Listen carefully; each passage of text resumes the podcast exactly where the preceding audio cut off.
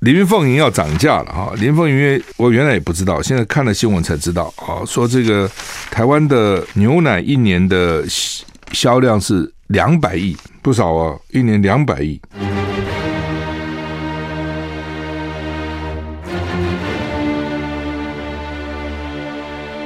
赵少康时间，吃喝玩乐骂，和我一起快意人生。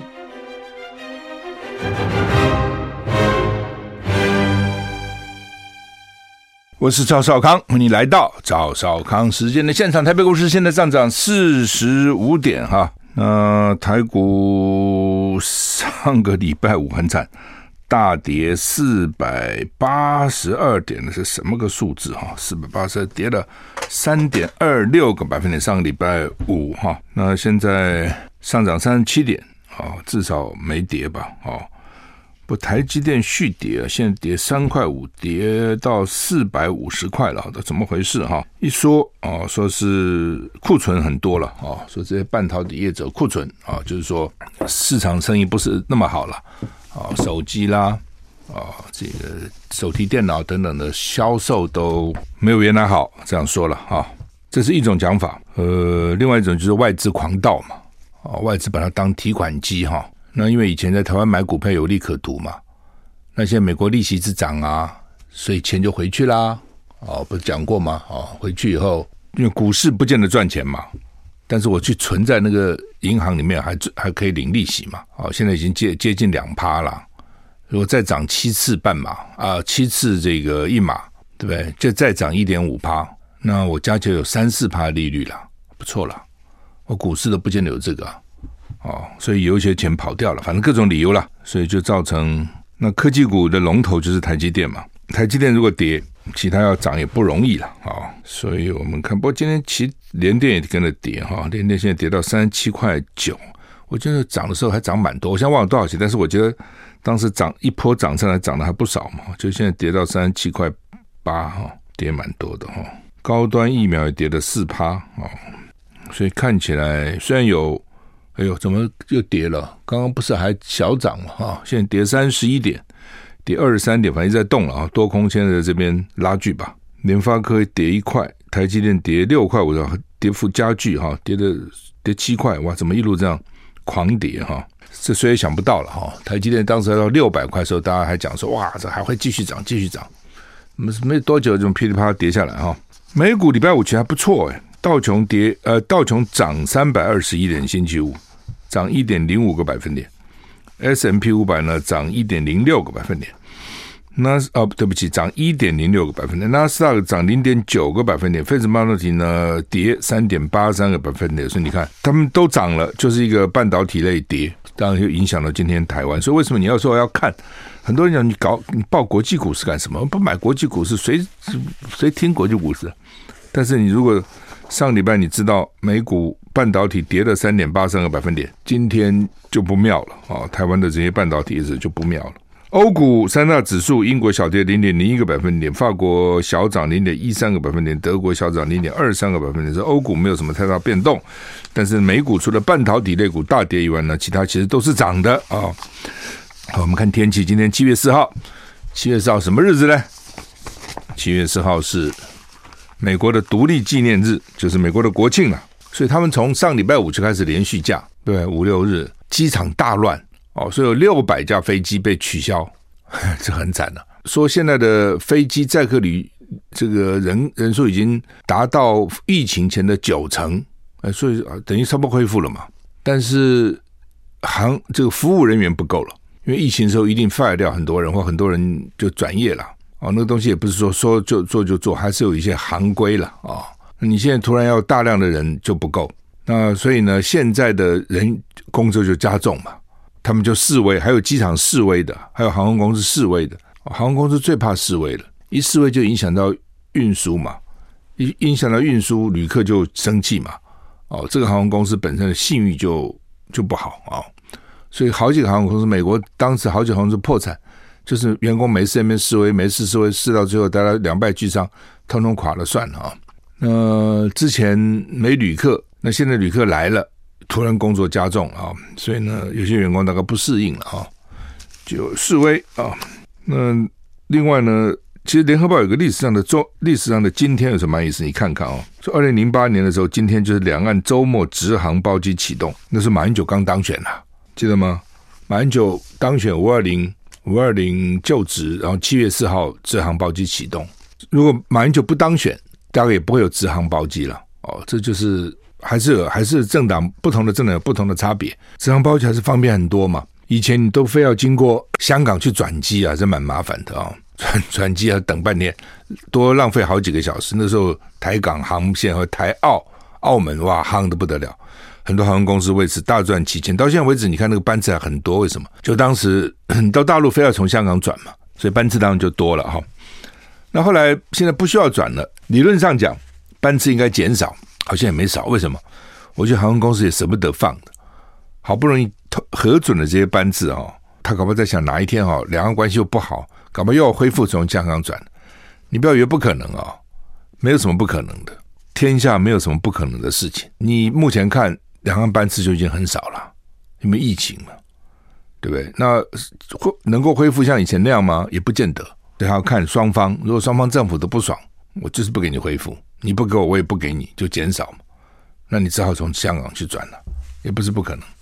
哦，所以这么多年，你看那个台港班次还维持很多很多很多是航空公司做的事，就是他跟你讲说，哎呀，这班机有发生什么问题哦，所以取消了，给你并到另外一班去。我遇到好几次这种情况。哦，其实我相信他也没有什么问题，他说客人不够了嘛。那客人不够就把两班三班并成一班，他省钱嘛？那你班那就你那把班次取消不就好了吗？他他不愿意取消啊，我觉得是这样啊，这是我猜测了。乌克兰承认俄军已经占领乌东利西昌斯克。我那天看电视外电了啊，说利西昌斯克呢，城市里面已经三分之二都被炸平了。你可以想象这什么状况吗？如果台北市三分之二都已经夷为平地了，当然你可以。勉强在那边说啊，这样好了，他们替我们不搞都更了啊，全部都要得都更重盖了，但是还是很悲惨啊。中间死伤多少人，要损失多少钱？将来重建不是说重建就是重建的，要多少钱重建？泽泽伦斯基讲的是要一兆美元重建，一兆美元是什么钱？是什么数字？你已经很难想象了。不要说一兆美元，一兆台币你都很难想象。我们这样去想，台湾从开始有外销，大概五十年以前吧。开始外销，到现在五十年，我们的外汇存底是六千亿美元。一兆是一千个，就是说我们在讲千亿，然后才兆嘛，是你六千亿、七千亿、八千亿、九千亿才到一兆。哦，那以我们现在的速度，每年大概两百亿顺差，三百亿、两百亿，都要在二十年、三十年以后，我们才会到一兆。所以我们这样子，对不对？用低廉的劳工。哦，污染了我们的空气，污染我们的土壤，污染我们的河川，污染我们的水源，污染我们的土壤。哦，然后呢，生产便宜东西去卖，然后赚人家的钱，还要再搞三二三十年以后才会到一兆。就是你台湾整个两千万人七八十年来努力辛勤工作累积下来的，他现在一下一年多就给你打完了，没有一年多，二二十开始打到现在才打四个多月啊。将来就要花这么多钱重建啊，所以你就知道很悲惨。那今天也有媒体报道说，美国也在评论说，他们对乌克兰的情势太乐观，就是要把俄罗斯打败，把俄罗斯赶走，情势太乐观。的确，你看从开始到现在都是报的都是俄罗斯的伤亡，乌克兰好像不伤亡的。这就好像我们看电影哦，电影啊，那种英雄片，英雄不会死的，这这很奇怪。他一把枪打死十几二十个人，人家都是笨蛋，都死了，他不死。你常常看到很多片子，英雄不能死，主角死还演什么嘞？对不对？主角不死，那怎么可能？对方都打不中他，都他打中别人呢？因为他死了就没戏唱了嘛，不是这样吗？所以一样啊。你看俄乌战争，从西方的角度报的都是俄军的伤亡很惨重，那乌克兰军呢没有伤亡，他当然不可能没有伤亡嘛，一定是彼此都很惨重。你去想这道理嘛？怎么可能只一方惨重呢？但是美国美国人现在承认了，他们。他们不愿意去讲，他们如果是讲的话，是灭自己威风，长俄罗斯人志气啊！我干嘛替俄罗斯宣传，说我伤亡多惨重？我只是讲他伤亡多多惨重就好。但这样容易造成误判，你知道？一时之间也可还可以啦，长时间是不可能的嘛。你不能永远在掩饰这种事情，是不可能的。休息再回来。I like 103, I like radio. 好，刚刚说乌克兰已经承认俄罗斯已经占领了乌东利西昌斯克哈。那先前俄国国防部说了啊，俄军完全控制了乌克兰东部的卢甘斯克最后一个主要的据点利西昌斯克，而且完全控制卢甘斯克地区。那当时乌克兰还不承认哦，现在乌克兰军方证实，乌克兰部队已经被迫撤离利西昌斯克。乌克兰军指挥部呢，在社群媒体表示呢，继续防卫将造成致命后果，为了保全乌军生命，决定撤离，因为再打下去可能就很惨，死光光，还是要保存战力哈。稍早，乌克兰总统泽伦斯基曾经否认莫斯科当局说法，表示呢，市郊还在进行战斗。美国有线电视新闻网 CNN 报道，泽伦斯基在夜间向全国发表的电视谈话中说，从利西昌斯克撤退是为了挽救乌军士兵的生命。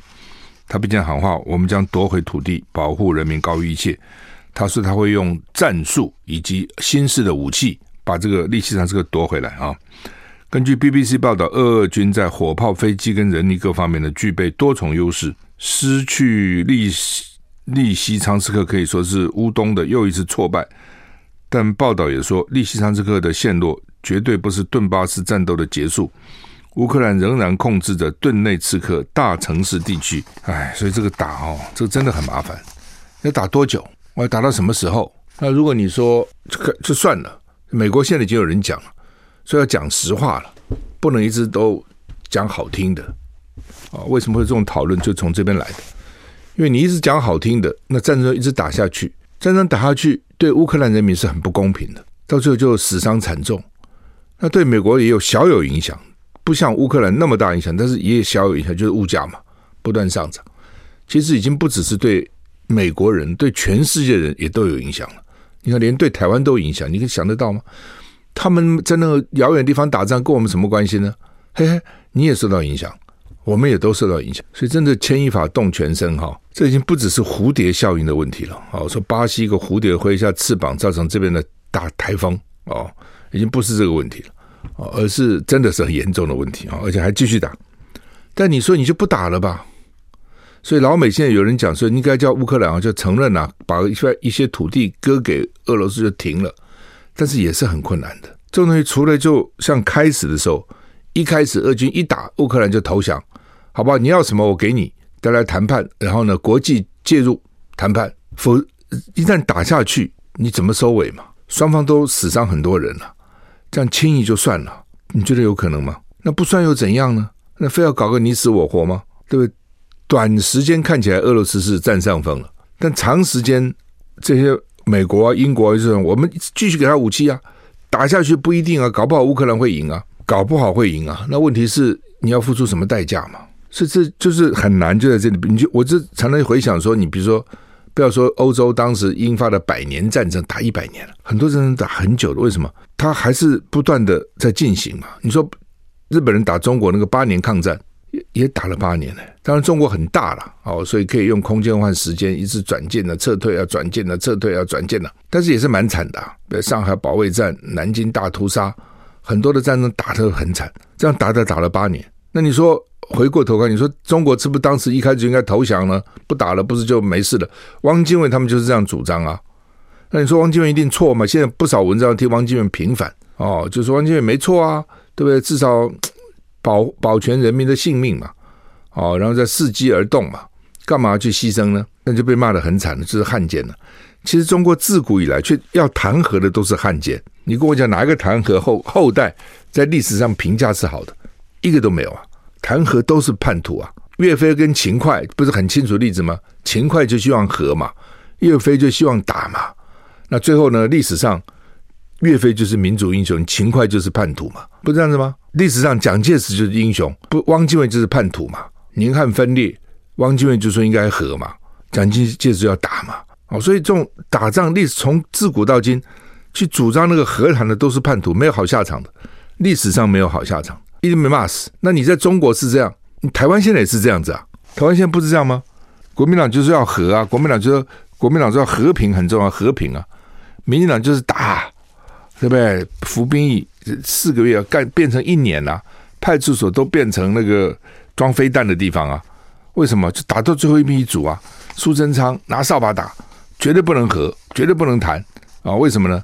你一样的道理嘛，你和就是叛徒嘛，你和就是对人家卑躬屈膝嘛，你和就对人家摇尾乞怜嘛，打到最后才是英雄。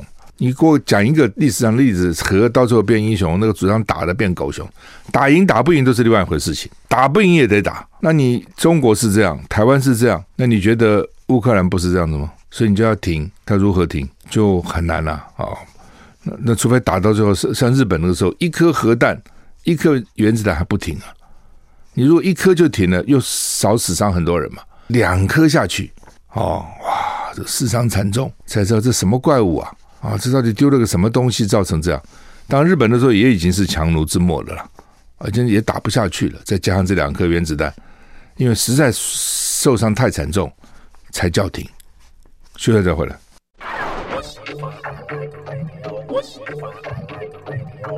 我是赵康，欢迎回到赵少康时间的现场。哦刚刚没讲天气哦，天气今天七月四号，明天五号两两天都受到低压带的影响哈。那海边容易有长浪发生的几率。温度北北基今天二六到三十四度，好，降雨距离七十到八十，很高哈。不，现在看起来很好，阳光普照啊，什么七十到八十。桃竹苗二十五到三三度，降雨距离二十到六十。中彰投二六到三三度，降雨五十到七十。云嘉南二五到三三度，降雨距离五十到六十。高屏二五到三二度，降雨距离五十到七十。宜兰二五到三二度，降雨距离百分之六十。花莲二六三十一。台东二六三十二度，降雨距离百分之三十；外岛二六到三十一度，降雨距离二十到三十。所以啊，西岸高温都是越越南还低一点，越北还越高，三四、三三、三二这样从北往南。那降雨几率呢，其实都不低了哈，大概北部高一点，最高的百分之八十；其他地方最高也都是百分之六十、七十啊，其实并不低啊。那东海岸呢，三三十一、三十二度，降雨几率依然高一点。台东花莲还好，百分之三十。台股现在跌六十四点哈，俄罗斯一直说去偷乌克兰的粮食，土耳其扣留粮食的船，国际奥会主席呢去访问泽伦斯基啊，都大家都来了啊，奥会也来了。乌克兰驻土耳其大使表示，一艘悬挂俄罗斯国旗运载粮食的货船被俄罗斯，对不起，被土耳其海关扣留啊。这艘货船来自俄罗斯占领的乌克兰地区，以载运俄军窃取自乌克兰的谷物。另一方面。国际奥会主席巴赫访问基辅，向乌克兰总统泽伦斯基表示，乌克兰运动员将能够参加二零二四年的巴黎奥运。哎呦，还早，现在才八二零二，就谈二零二四的，反正找个理由吧，我他去哈。其实这时候跟那个奥会什么关系呢？我就得去蹭而已哈。乌克兰土耳其乌克兰驻土耳其大使表示呢，一艘俄罗斯货轮从乌克兰窃走谷物，货船已经到了土耳其海关，被扣留。预计开会后，礼拜一会决定货船的命运。BBC 说，这艘货船自乌克兰港口到土耳其黑海沿岸遭到追踪，目前不清楚货物来自哪里跟怎么样取得。俄罗斯被控他们从乌克兰控制地区窃取粮食，俄罗斯方面否认这项指控。那泽伦斯基说呢，俄罗斯经济呢陷入五十年来最大的危机。主要因为世界跟俄罗斯断绝关系，所以俄罗斯生活只能用崩溃、赤字跟贫穷来形容。泽伦斯基指出，保守估计俄军损失了三万五千名士兵。那另外一方面呢，这个国际奥会主席巴赫访问基辅，表示呢，奥会会确保乌克兰运动员能参加二零二四的巴黎奥运，增加设立的基金从两百五十万美元到七百五十万美元，资助。乌克兰运动员哈说，俄罗斯是五十年来最大的危机。俄罗斯当然现在是危机，没错啊。但是呢，我看他还继续干了，而且他那个普京还到处跑啊。现在参加这个会，参加这个会国际了。那当然，这次这次打仗打得很奇怪哈。以前战争就很恐怖，大家都知道嘛。那一定是倾全力要打赢嘛，一定是打个无限战争嘛。那这次开始看起来是打个有限战争，就是我没有开始就把全部的兵力投入。哦，投入一部分，这是一个。第二个呢，这次呢死伤哈，实际上可能很严重，但是传出来的好像就这边死三个，那边死五个。我觉得战争在印象里好像不是这样嘛。你不要说现在战争，古时候战争，赵军一被坑就是坑四十万，买活埋四十万赵赵国的军人哦。那这种日本人去打，那就是屠杀，那都很惨的。哦，长崎、广岛原子弹打打下去，也都是几十万人、几十万人这样死伤哈。那现在怎么都是几个呢？哦，那难道真的以后战争的形态都改变吗？人都不上战场，都是无人机、无人船、无人舰、无人坦克、无人汽车在跑吗？好像不太可能完全这样。然后呢，说我现在俄罗斯现在占领了乌克兰，然后呢，从他谷仓拿粮食，叫做偷他的粮食，这点跟我想象也不一样。我占了你的，我打赢了你的，你东西不就是我的了吗？什么叫我偷你的呢？今天举例来讲，说我现在部队打打打打打把你打下来了，那我部队没饭吃，我不能吃你粮食里的米吗？吃你粮粮仓里的麦吗？这我叫偷吃你吗？打下来不就是我的了吗？啊，在我们理观念上应该是这样子嘛。我占领了这地方就是我的了嘛，对不对？你譬如说日本的时候占领中国，他占领地区如果收割了，他说那个粮食我不能动，那是中国的。我只能吃我从日本带来的粮食，有可能吗？好像不太可能嘛。但是现在好像就在这样讲啊，就你这些你俄罗斯怎么从乌克兰偷粮食，还把它运出去哈？所以我现在就要就要抓你这个船，把你扣起来。啊，这个有点怪了哈，这个定义有点怪哈，不好像都颠覆。主要原因就是以前打以前打仗的时候是大战、大规模战争，各国自顾自不暇，只顾打自己的，还管别人的。现在因为大家都在看着两个打，知道这意思吗？哦，这这让我有点想起来，就像那个时候那个严宽恒，那个台中县立委补选有没有？全台湾就这么一个地方在在选立委，全部都在看，所以呢就拿放大镜给你严宽恒干了什么事，严加什么？以前不是他不是第一次，以前选举就有啊，怎么现在拿出来呢？因为以前是到到处烽火，到处在打嘛，谁管你？最多选区是媒体报道也不可能报道你这里啊，你那个算什么？那么小个地方。对不对？大的选区，对不对？都都来不及报道，还保你这个一个小地方吗？所以就分散注意。好，现在全部没有战事，只有你，我就看了你。现在乌克兰跟俄俄罗斯有点像这样，你不觉得吗？其他都是没战事嘛。本来说台海最危险，台海现在没事啊。美国人今天又讲了，说哎呀，这个目前看起来没事。本来就台海会不会有事不知道，至少目前应该是没事的。我想我们也都知道，老美就非说有事。哦，非要说有事不可。那他现在也说，好吧，好吧，看现在看起来是目前看起来没事哈。什么时候有事不知道，这不讲废话嘛？那你想到乌克兰跟俄罗斯会打起来吗？你也没想到嘛。好，所以什么时候有事不知道，本来就不知道。好，我们休息再回来。I like 我是赵少康，欢迎回到赵少康时间的现场。哥本哈根购物中心传枪击，多人死伤，蛮惨的啊、哦！丹麦首都哥本哈根一个购物中心发生枪击案，根据警方表示呢，有多人死亡跟受伤，一名二十二岁男子遭到逮捕，目前不能排除是恐怖主义行为，详细人数还要待警方公布哈。地点：丹麦首都哥本哈根的菲尔德购物中心，二十二岁丹麦裔男子啊、哦，听到十声枪响，民众恐慌，有人跑到厕所躲避。警方说不能排除恐怖行为，没有透露更多被捕男子的身份等细节哈。有时候我在想啊，假如说我们在一个购物场或在一个什么电影院听到枪响，就是还不敢确定这是什么声音呢？是炮竹吗？还是真的枪还是什么？到底怎么回事哈？但显然那边民众哦很敏感，赶快就躲起来，跑到厕所避难。现场画面。民众陆续离开购物中心，警方全副武装拉起封锁线，救护车待命。警方要求民众远离现场。呃，这个购物中心呢，在哥本哈根中心以南五公里啊，五公里不远了啊。占地面积广阔，设有商店、停车场跟餐厅。本来呢，那个购物中心附近要准备英国歌手演唱会，所以现在也停了。哥本哈根，丹麦，我去过两次，好，我去过两次。一次是呃，我当环保署长的时候，那是本来没有到哥本哈根。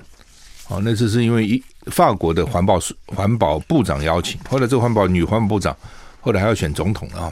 那沿路经过德国啦，经过荷兰啦、德国啦啊、等等哈，然后到到这个法国哈，没有本来没有到丹麦的哈，只是临时听说哦，说地球暖化会哈，下个年度的主席是丹麦的环保部长，是临时哦，就要求要求安排去。丹麦跟环保部长见面，那后来也呃呃，他们也就同意我去访问，就去了丹麦。所以那次是我第一次到哥本哈根，那第二次就是旅游了哈。后来旅游真的很很美的一个都市啊，很也是很平静啊，那个人也都很友善的。物价是很贵了，物价很贵。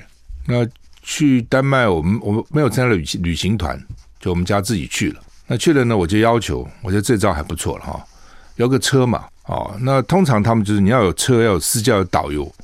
我就要求呢不要导游，司机就兼导游。我想司机怎么会不知道去哪里呢？司机一定会知道什么地方什么，到时候我多给他点小费就好了嘛，干嘛再增加个导游，贵的要死，对？哎，果然这招还不错。我后来他们那个司机很棒的啊，年轻英俊一个男士。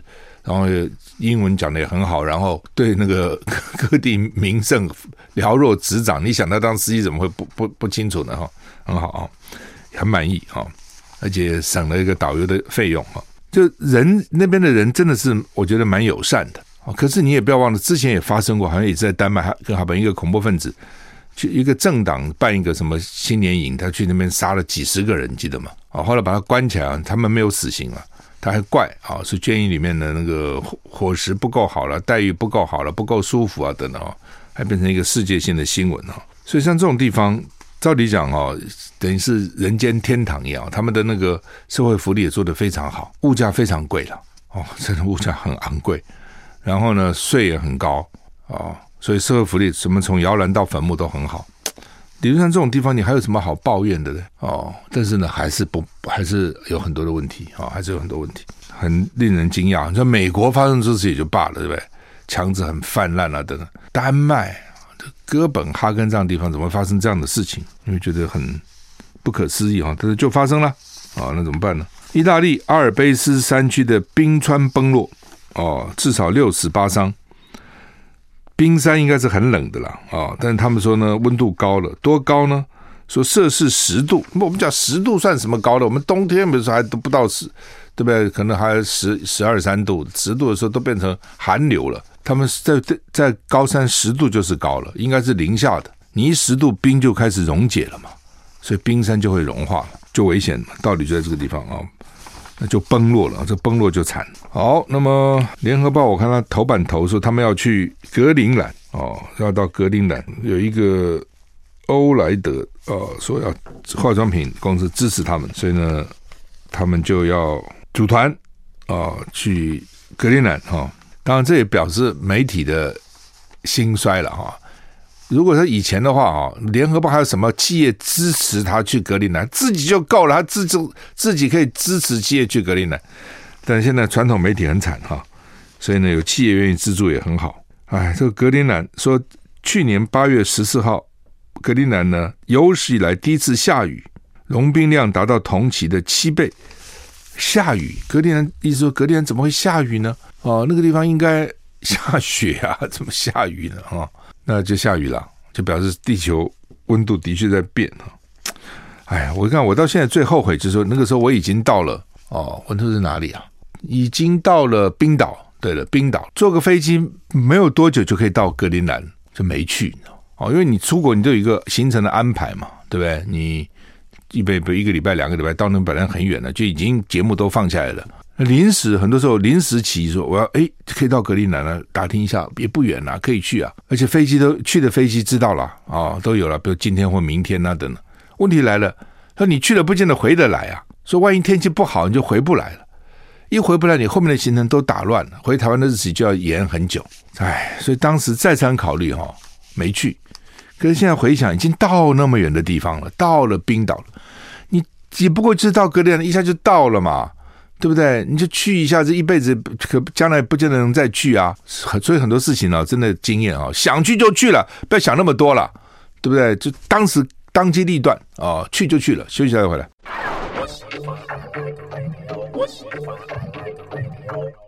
我是赵少康，欢迎你回到赵少康时间的现在。刚听广告有那个蒋万安，他又在中广的新闻网。每个礼拜五是上礼拜五五下午五点开始，一个礼拜只有一次了哈，一个钟头跟议员呢举行这个 Team 台北哈，听台北哈。